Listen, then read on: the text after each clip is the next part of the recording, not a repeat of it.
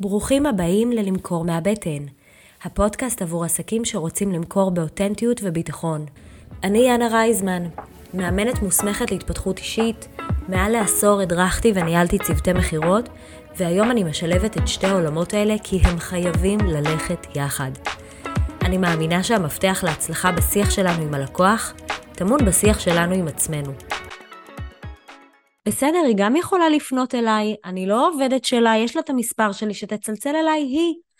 אמרה לי השבוע מתאמנת שלי, ואני פתאום מקשיבה לה ואני מבינה עד כמה הקטע הזה של מי יפנה למי, זה איזשהו אישו שגורם לנו לפספס לקוחות, ואני לא מדברת דווקא על הפולו-אפ במובן הזה של ניהלתי שיחת מכירה, שלחתי הצעת מחיר, עכשיו אני רוצה לחזור ואני חושבת מי יפנה למי. אני מדברת אפילו על דברים שקורים הרבה קודם, על איזה שהם התכתבויות הרבה פעמים שבכלל לא הבשילו לשיחת מכירה, וגם שם אנחנו אה, כאילו מתנהלות במקום כזה של כבוד, של אגו. אז אה, חלק מהקורס הקבוצתי שאני עושה, ביקשתי מהמשתתפים באמת אה, לפנות, אה, להשאיר פרטים אצל שלושה או ארבעה ספקים סביב משהו שמעניין אותם, כדי להסתכל קצת על שיחות מכירה מזווית אחרת, כי כשלומדים מכירות פתאום אתה מקבל איזושהי שיחת מכירה, אתה, אתה קצת מתחיל כזה יותר לשים לב לדברים, למה משדרים לך, מה השאלות שמקבלים, איך ניגשים אלייך, איזה תהליך מעבירים אותך במהלך השיחה, מה את אוהבת, מה... זה הסתכלות, אה, זה פילטרים אחרים. וגם אני כמובן ניגשתי למלאכה, גם אני עושה את התרגילים יחד עם, אה, עם המתאמנים שלי, וראיתי פוסט של מישהי שכותבת שאני לא מכירה, מישהי שאני לא מכירה, שכותבת שהיא מעבירה איזושהי סדנת כתיבה נקודתית בעלות של 50 שקלים. מיד הגבתי לה שאני אשמח לפרטים, כתבתי לה שאני חושבת על משהו כזה כבר הרבה זמן ואני אשמח לפרטים. אה, היא כתבה לי שאני אפנה אליה לוואטסאפ, זאת אומרת כתבה לי את המספר טלפון שלה וזהו, שם נשאר גם אני הרצון שלי לכתוב, גם החמישים שקלים, גם הסדנה, גם ה... בלוק, זהו. ברגע שאני הבנתי שאני, אני מדברת כלקוחה, שאני צריכה עכשיו לעצור את הגלילה המיותרת ככל שתהיה שלי בפייסבוק ולשרוף את הזמן סתם. אה, לכתוב את המספר שלה, לכתוב לה בוואטסאפ, להתעסק בזה. אני העדפתי לצלול בעולמות הטיק טוק, וכך סדנת הכתיבה עבורי והתשלום פשוט התקדמו ממני הלאה ולא קרה עם זה כלום. עכשיו, אני חשבתי עם עצמי שזה, שזה חבל, כי אני כן רוצה לחזק את שריר הכתיבה שלי, זה משהו שתמיד בוער בי כבר הרבה זמן, ובשנה האחרונה זה רק הולך ומתעצם. אני בהחלט יכולה לעמוד ב-50 שקלים עבור סדנה נקודתית. והיום אני כבר בכלל לא זוכרת איך קוראים לה, אני בכלל לא יודעת מי זו הייתה, אני אין לי מושג בכלל איך למצוא שוב, ואני בטח לא אשקיע בזה את הזמן. וגם היא מצידה לא פנתה אליי שוב להגיד לי, היי, לפני כמה ימים כתבתי שאת מתעניינת בסדנת כתיבה ולא קרה שום דבר, לא קיבלתי איזו הודעה ממך. אז אני קופצת להתעניין מולך ולראות איפה את עומדת, אה, או מה קורה, או בואי נדבר, או בואי אני אשלח לך קישור להרשמה, או כל וריאציה אחרת. על 50 שקלים לא הייתי מציעה להתחיל עכשיו לפתח שיחות אה, טלפוניות, אבל משהו של היי, אני פה, את זוכרת שאמרת שבא לך?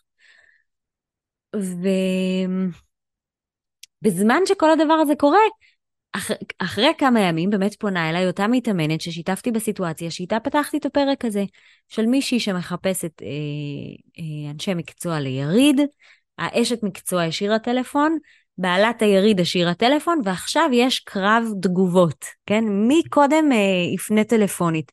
באמת ככה היא אמרה לי, המתאמנת שלי, היא אמרה לי, בסדר, גם היא יכולה לפנות אליי. כאן אמרתי, אוקיי, בואו רגע נדבר על זה. שנייה. כי זה עניין חשוב. אנחנו רוצים לשים לב לכמה דברים. והדבר הראשון שאני רוצה להעלות זה שזה לא פוגע בכבוד שלנו כשאנחנו מקלים על הלקוח. אה, אנחנו מסתובבים עם איזשהו כובע מקצועי, וזה משדר הרבה מאוד יסודיות כשאנחנו עושים את הפנייה, כשאנחנו מקלים, רגע, היי, כתבתי לגבי הסדנת כתיבה, מה נשמע? או היי, מה נשמע? כתבתי הרגע לגבי סדנת הכתיבה, כותבת לך בפרטי, פונה בפרטי לטלפון. כשאנחנו מתחילים לקדם את הדברים, כאילו באמת בא לי לשאול, מה הבעיה האמיתית לעשות את המהלך הזה? מה באמת מנהל אותנו שם? ואני אחזור לזה בהמשך, אבל אני רוצה שרגע תחשבו על זה. כי האגו שלנו לא סתם קופץ במקומות האלה. ובדרך כלל מה שאני שומעת uh, בתהליכי אימון, למשל, שאני מעלה את הדבר הזה, אז אני שומעת, מי שרציני מספיק וזה חשוב לו, יעשה את הצעד אליי, אני לא צריכה לרדוף אחרי אף אחד, ותשימו לב עד כמה זה רגשי, כאילו איזה מטען רגשי משתייך לדבר הזה שאני בסך הכל לא היה בא לי לכתוב וואטסאפ. והצד השני תופס את זה כי אני לא רוצה לרדוף. ועד כמה זה שונה ממה שקורה במציאות. ועד כמה אמנם אני רוצה לכתוב, אבל זה באמת הסדנת כתיבה שהיא לא הדבר הכי חשוב לי בעולם, זה לא הכאב הכי גדול בחיי, ולא כל הרכישות שלנו הן בציר הזה של וואי, זה בוער לי, דחוף לי עכשיו, אני צריכה את זה או שאני לא ארדם בלילה. וזה בסדר. ווואלה, הודעה באותו הפורמט של היי, אני כותבת לך בפרטי, הודעה נוספת, הייתה לגמרי מובילה לאיזושהי הרשמה. אז כאילו, התובנה הראשונה שלנו צריכה להיות היא שאנחנו צריכים להתנהל בגישה מאוד אקטיבית, שתמיד מקדמת את הצעד הבא. וזה משהו שהוא נכון לנו לא רק לגבי שיחת המכירה עצמה, אלא באופן כללי לעצמאים שמנהלים עסק. וזה דורש איזשהו סדר מהצד שלנו. אנחנו צריכים להבין מי פנה אלינו, איפה, יש איזה שלושה או ארבעה מסנג'רים שונים, ויש את הוואטסאפ, ויש את המייל, וזה באמת דורש מאיתנו או מערכות שיכולות לתמוך את כל הדבר הזה, גם אם זה לא הרבה פניות, ואם באמת אנחנו נמצאים במקום שזה לא אה, הרבה פניות, אנחנו כן צריכים לשים לב שיש לנו איזשהו זמן בקרה. אה, זמן שבו אנחנו עושים רגע עצירה, ומסתכלים על הדברים אחורה, ושנייה מוודאים שאנחנו לא מפספסים אף אחד בשום מקום. אז אם אני תמיד מדברת על איזושהי הצבת מטרות אה, שבועיות וחודשיות ושנתיות ויומיות, אבל אני יכולה גם להגיד שאחת המטרות שאני מציבה לעצמי בכל יום חמישי זה לעבור על כל הערוצים שבהם הייתה לי תנועה, ולוודא שאני לא מפספסת שם משהו. וגישתית, אני מניחה תמיד את הנוסח מבחינת הגישה, במהלך אותם אה, פעילות באותם ערוצים, אני תמיד מגישה נוסח שמקדם את הצעד הבא. זאת אומרת, אני תמיד משאירה איזושהי שאלה שהיא כבר מקדמת את הצעד הבא. מתי תרצה שנדבר על זה? אני יכולה לצלצל בשתיים? האם נוח לך שנדבר על זה מחר? אה, מה עוד תרצה לדעת? משהו שמשאיר את התשובה בצד השני שהוא רוצה לענות. הוא רוצה להמשיך את השיח. לא תמיד יש לי יכולת להשפיע על זה, אבל זה חלק מהגישה שאני מאמצת. וגם אני תמיד מנסה באמת לקדם את הדברים. אז אה, עוד דוגמה למשל, אה, גם מהשבוע מישהי אה, שיתפה אותי באיזושהי סיטואציה עם לקוחה, אני שואלת מה קרה בשיחה, היא אומרת לא הייתה שיחה, התכתבנו, שזה נורא נפוץ בזמן האחרון. היא לא אמרה לי שהיא רוצה לדבר, אלא היא רק אמרה לי שהיא רוצה לעקוב אחריי, אוקיי? אז הלקוחה לא אמורה להציע לנו לשוחח, כן? יש פה משהו כזה של יוזמה, שזה הקלף שלנו, של בעלי עסקים. קצת חיזור, קצת אלמנטים של חיזור ושל הובלה, זה לא לרדוף אחרי מישהו. כאילו, בא לי כזה קצת לנרמל את זה ולהזיז את זה שוב מהקצוות לאמצע. קצת הובלה וקידום של תהליכים זה לא חולשה, זה חלק בילט uh, אין מובנה של היכולות המקצועיות שלנו. Uh, אם תרצי, אשמח שנדבר, אוקיי? כנוסח. זה לא אותו הדבר כמו וואלה, סקרנת אותי, אני מתקשרת בשתיים, או מתי נוח לך. עכשיו, זה השיחות הכי אותנטיות, כאילו אין פה איזה משהו מכירתי או שיווקי שאני מביאה, דווקא אני מביאה משהו מאוד מהבטן, מאוד אנושי, וזה פשוט לא אותו הדבר, זה לא עובר אותו הדבר ללקוח. ואם הגישה שלנו היא תמיד תהיה גישה כזאת של אגו, של שיפנו אליי, שיגשו אליי, אז אני בטוחה שאנחנו מפספסים לקוחות, ומצד שני, מי שהגישה שלו היא גישה אקטיבית ויוזמת, אני בטוחה שהם מקדמים הרבה דברים שהם לא רק עסקאות, כאילו זה בא לידי ביטוי בעוד מרכיבים בעסק באופן כללי. אני אגיד משהו קצת קלישאתי אולי, אבל יאללה, גם לי מותר. ואני רוצה להגיד לכם שמכירות זו תנועה. מכירות זו תנועה של לקוחות, זו זרימה של כסף, זו גדילה של עסק. זה מכירות. וגם אנחנו צריכים להיות תודעתית באותו המקום, במקום של לייצר תנועה, למשוך כסף ולהתפתח באופן אישי. זה מה שמפנה למכירות מקום. וזהו, זה יהיה כנראה הכי קרוב לשיחת שפע שאני אביא בפרק הזה, אבל אני יודעת שאתם מבינים ומבינות את הנקודה הזאת שלי. וזה כל כך חשוב. אני צריכה להבין שמכירות זה לא רק דלת שאנשים עוברים בה, זה ממש איזושהי תנועה שצריכה להגיע לעסק, וגם העשייה שלי שצריכה לקדם מכירות, היא צריכה להיות עשייה בתנועה. ודיברנו על אה, איזשהו סדר כזה מדי שבוע, כן, שאני עושה, ודיברנו על מטרות, ודיברנו על לקחת את המושכות לידיים ולהוביל לצעד הבא. ואני פוגשת באמת הרבה פעמים את החשש הזה של להתמודד עם הטלפון. אה, את הקטע הזה שאנחנו לא מתקדמים לצעד הבא, שהוא שיחת טלפון, כי אנחנו כן רוצים כאילו להתבצר במקום הזה של תקשורת מינימלית, שהיא כנראה תביא לנו מכירה מינימלית. ואני כן רוצה שזה יראה לנו עד כמה הפחדים שלנו מתחייה מתעצמים, ועד כמה אנחנו בורחים לפעמים מלנהל שיחה, ממש דיברתי על זה בפרק של הפחד מתחייה. עכשיו, הצד החיובי של הדבר הזה, הוא שזה קצת אצל כולם. אז אם אנחנו נשים לב לא ליפול במלכודת הזאת, כבר כאן יש לנו איזשהו אה, בידול ואיזושהי אפשרות להתבלט על פני המתחרים שלנו, כי כולם קצת רוצים לברוח לוואטסאפ לאיזו התכתבות ולאיזה אתה תחזור אליי או אתה תפנה אליי, ואנחנו לבנתיים נהיה במקום יוזם ומקדם, ועל עצם זה אנחנו כאילו ננצח בתחרות המטורפת הזאת שקיימת היום בכל מיני תחומים. זה מזכיר לי, אה, זו הרצאת TED אה, מצוינת, אני אניח כאן אה, בקישור שבתוך התיאור של הפרק, באמת הרצאה מעולה על הקשבה, אני משתמשת בה הרבה כשזה נוגע למכירות, אבל מדברת איזושהי עיתונאית שאומרת שהיא גדלה עם סבא מאוד מפורסם. ובעצם אנשים מפורסמים אחרים היו מגיעים אליהם הרבה פעמים הביתה כל הזמן כדי להתראיין. וכל פעם שמישהו שהגיע להתראיין היה יוצא מהבית, אימא שלה הייתה אומרת לה, את יודעת מי זה היה? זו הייתה הרקדנית הראשית במחזמר הזה והזה, או זה היה השחקן המוצלח משם. והיא כאילו לא הבינה שמדובר פה על אנשים מפורסמים מיוחדים. היא גדלה באיזושהי אמונה, באיזושהי תפיסה, מתוך הסיטואציה הזאת, שלכל בן אדם יש איזה משהו מדהים, שרק מחכה שנגלה את זה. והיא אומרת שזאת הסיבה שהיא מראיינת טובה, ואני מאוד רוצה להגיש את הנקודת מחשבה המהממת הזאת, כאיזושהי אלטרנטיבה לגישה שאליה אנחנו נופלים בקלות לפעמים, שהיא הגישה הזאת שאיתה פתחנו. אם הוא רוצה, שיפנה אליי, או הוא בטח לא רציני, או הוא בטח סתם עושה חקר שוק, או בטח סתם רוצה את המחיר הכי זול, הוא... מלא מלא מלא סיפורים שאנחנו מספרים לעצמנו. והגישה הזאת, כאילו המסננת הזאת, הפילטר הזה של, רגע, בוא נראה איזה דבר מדהים אני יכולה לגלות פה, כאילו נורא פותח אותנו ומאפשר לנו אחת השאלות הכי בולטות שעולות, באמת, אני יכולה להגיד בכנות, בשנתיים האחרונות, זה הנושא הזה של שאלות מסוג מה המחיר, כן? של, זה גם עלה בפרקים קודמים, וגם אני פוגשת את זה ממש הרבה כשאני אה, מרצה או שאני אה, מאמנת. אה, איך אני מגיבה, מה להגיד, מה להגיב לאנשים שרק רוצים מחיר, כן? שכותבים לנו ו... עכשיו, אני רוצה רגע לבקש מכם שתחשבו על הלקוח הבשל שלכם. על הלקוח הבשל שלכן.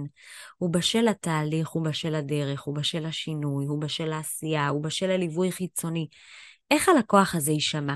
מה יהיו הדברים הראשונים שהוא יגיד לכם? איזה אינדיקציה תעלה ממנו שהוא באמת בשל?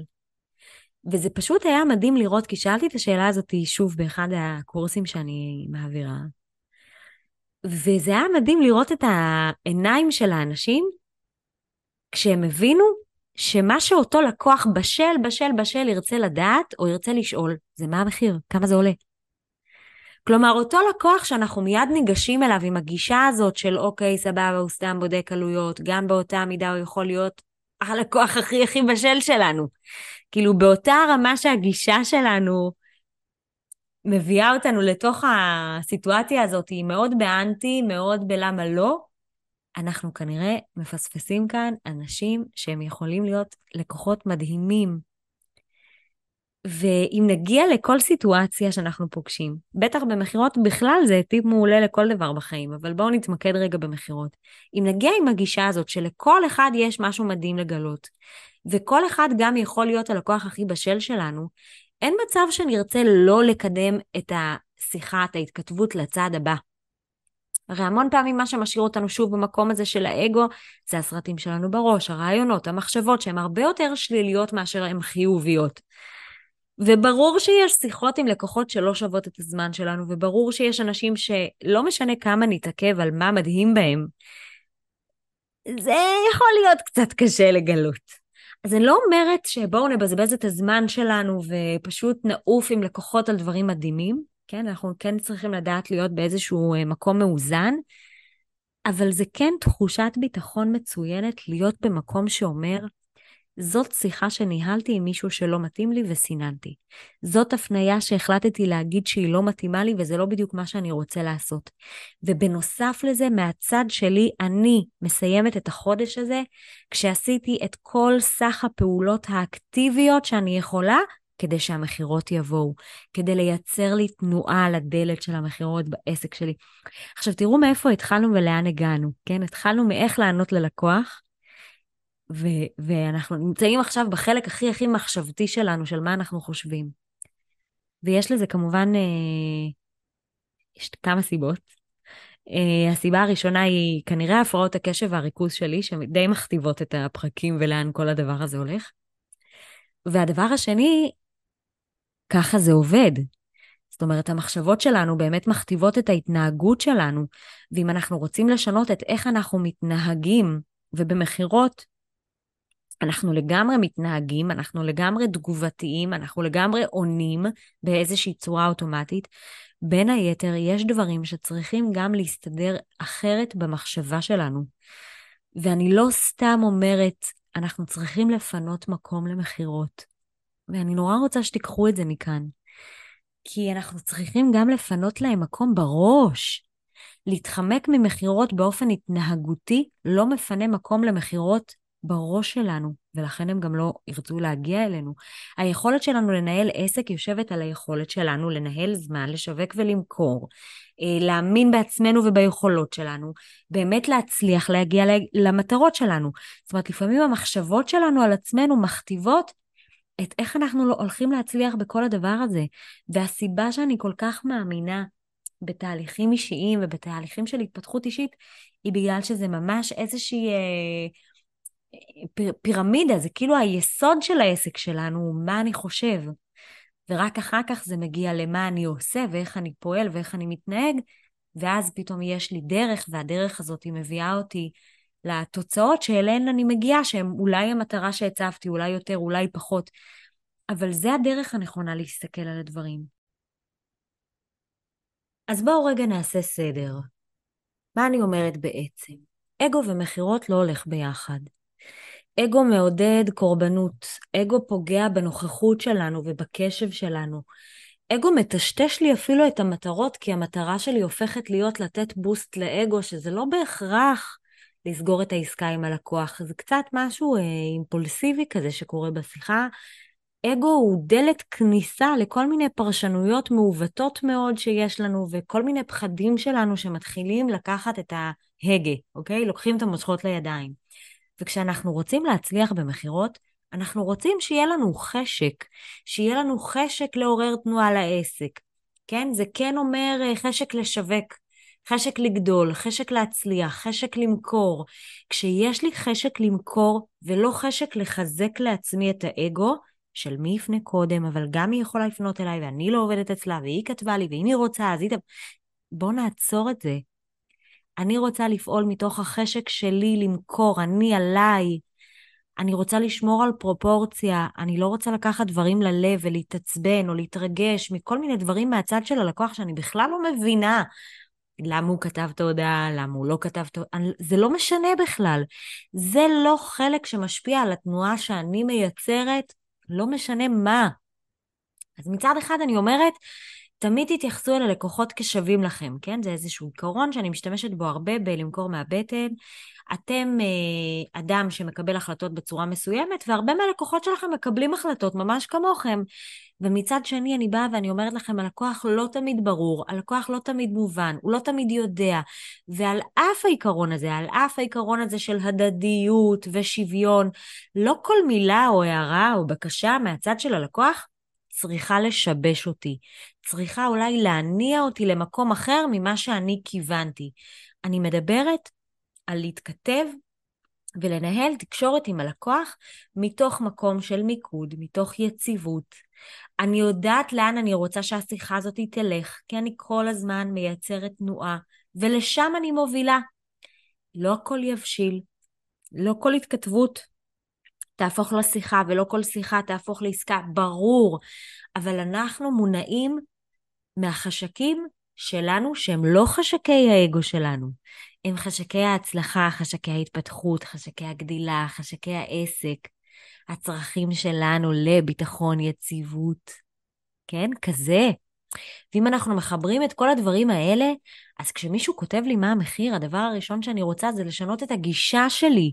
כי זה באותה מידה שזה יכול להיות לקוח שיעלם אחרי שאני אניח כאן מספרים, זה יכול להיות גם אחד הלקוחות הכי בשלים, הכי קלים, הכי מוכנים, שרק מחכה שאני אבוא עם היצירת תנועה שלי והחיוביות שלי והשיח הכנה והפתוח שלי, ויקח את זה לשלב הבא. אז המטרה שלי, כשאני מקבלת מה המחיר, היא קודם כל הגישה. לפני איך אני מגיבה, מה אני מקלידה, מה אני אומרת. איך זה מרגיש? האם אני מגיבה בצורה פרופורציונלית? האם אני עכשיו ניגשת לשיחה הזאת עם האמונה שהיא יכולה להתפתח לעסקה כמו כל שיחה אחרת שאני ניגשת אליה? כי אם לא, יש לי כאן איזושהי עבודה שכדאי לעשות. אז המטרה שלי בשאלה הזאת היא לתת או מספר ספציפי ולהניע לשיחה, או לתת טווח ולהניע לשיחה, או להגיד שעם כל הרצון שלי לתת לה מספר, זה נורא תלוי בה, במה היא צריכה, ואתם מנחשים נכון, להניע לשיחה. אה, למשל, עלות הסדנה היא ספציפית, זה מחיר ספציפי. העלות הסדנה היא 1,200 שקלים במה העסק שלך מתעסק, מה את עושה, ספרי לי קצת על עצמך, מה עניין אותך, מה את מחפשת. אני רוצה לשאול שאלות כדי שהצד השני, כדי לייצר תנועה, אני רוצה שהצד השני יענה לי, ירצה להיות איתי בשיחה, ירגיש שהוא מדבר עם בן אדם, ובשלב הבא, כשאני מקבלת ממנו את התקשורת הזאת, אני כבר אוביל לאיזושהי שיחה טלפונית, ושוב, אם אני לא אקבל כאן תשובה, אני אחזור לזה בעוד יום, יומיים, ואנסה שוב לראות אם יש כאן תנועה בשבילי. אם העלות של המוצרית שלי משתנה בין 350 שקלים ועד 7,000 שקלים, אני אכתוב, עלות המוצר משתנה, העלויות ממש מגוונות, ספרי לי קצת מה את מחפשת, מה הטלפון שלך, נראה לי יהיה יותר פשוט לדבר על זה. ככה אני אניח את זה. ואם העלות שלי היא לא משהו שאני יכולה להניח, כי זה לגמרי בהתאמה אישית, אני אכתוב, אני כל כך מבינה את הסקרנות שלך. זה מוצר שהוא בהתאמה אישית ומאוד קשה לי לתת לך מספר כלשהו בלי בכלל להבין מה את צריכה. מה הטלפון שלך? אני אצלצל ונדבר על זה. את כל הפרטים את תקבלי ממני. זאת אומרת, גם הגישה השיחתית שלי היא גישה כזאת של אני איתך, אני בשבילך, אני בעדך, אני לא נשמעת כמו רובוט, אני לא נשמעת כמו משפטים שמדקלמים כל הזמן, שמשדרים משהו דווקא נורא מכירתי, סתם בגלל השבלוניות, הגנריות וחוסר החום אולי. וזה מעביר את הגישה הזאת, הגישה הפתוחה, האופטימית, החמה, שמייצרת תנועה.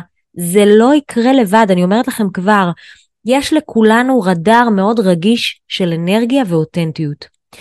ואם אתם uh, בטוחים ששאלות על מחיר לא נועדו להפוך לעסקאות, אז אני, אני איתכם, אני מסכימה איתכם, אתם תהיו כל הזמן צודקים, כן? הם אף פעם לא יהפכו להיות עסקאות. וזה איזושהי מגבלה של האגו שלכם שחשוב לעבוד עליה.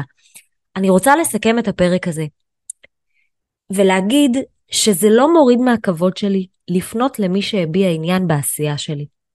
האגו שלי לא יכול להחליט כאן, הוא לא מי שמנווט את הספינה, הוא לא מנהל את העסק שלי. אני מחפשת לייצר זרימה, ומתוך המקום הזה אני פועלת, וככה אני מפנה מקום למכירות שיבואו אליי. לא יקרה כלום אם אני אעבור מדי פעם, בשבוע, מדי פעם ביום, מדי פעם בחודש, על התכתבויות שלא יתפתחו ואני אנסה לפתח אותם שוב. לא הכל יתפתח, אבל ככל שאני אנסה לפתח, אני אשאיר את המושכות תמיד בידיים שלי ולא בידיים של מישהו אחר. וכמובן, איך לא, אני אסיים עם, עם מישהי פה שמקשיבה לפרק הזה, פרסמה סדנת כתיבה ב-50 שקלים, ובסוף לא נרשמתי. בבקשה, צרי איתי קשר. אני חוזרת שוב ומבקשת מכם לעזור לפודקאסט למכור מהבטן להגיע ליותר ויותר עסקים. הדרך שלנו לעשות את זה היא תהיה על ידי כפתור הדירוג שמופיע אצל כל אחד מכם בממשקים שבהם אתם שומעים את הפרקים האלה. אני אשמח לקבל את הדירוג שלכם, ככה הפודקאסט הזה יקבל חשיפה הרבה יותר טובה באלגוריתם, ויותר עסקים ילמדו איך לנהל תקשורת מול הלקוחות שלהם בהצלחה שמייצרת זרימה. עד כאן להיום. יש לכם שאלות או אולי מחשבות על הפרק? אני אשמח לשמוע אתכם. מוזמנים לבקר באתר למכור מהבטן בכתובת אותנטים.com ולעקוב ברשתות. ניפגש בפרק הבא.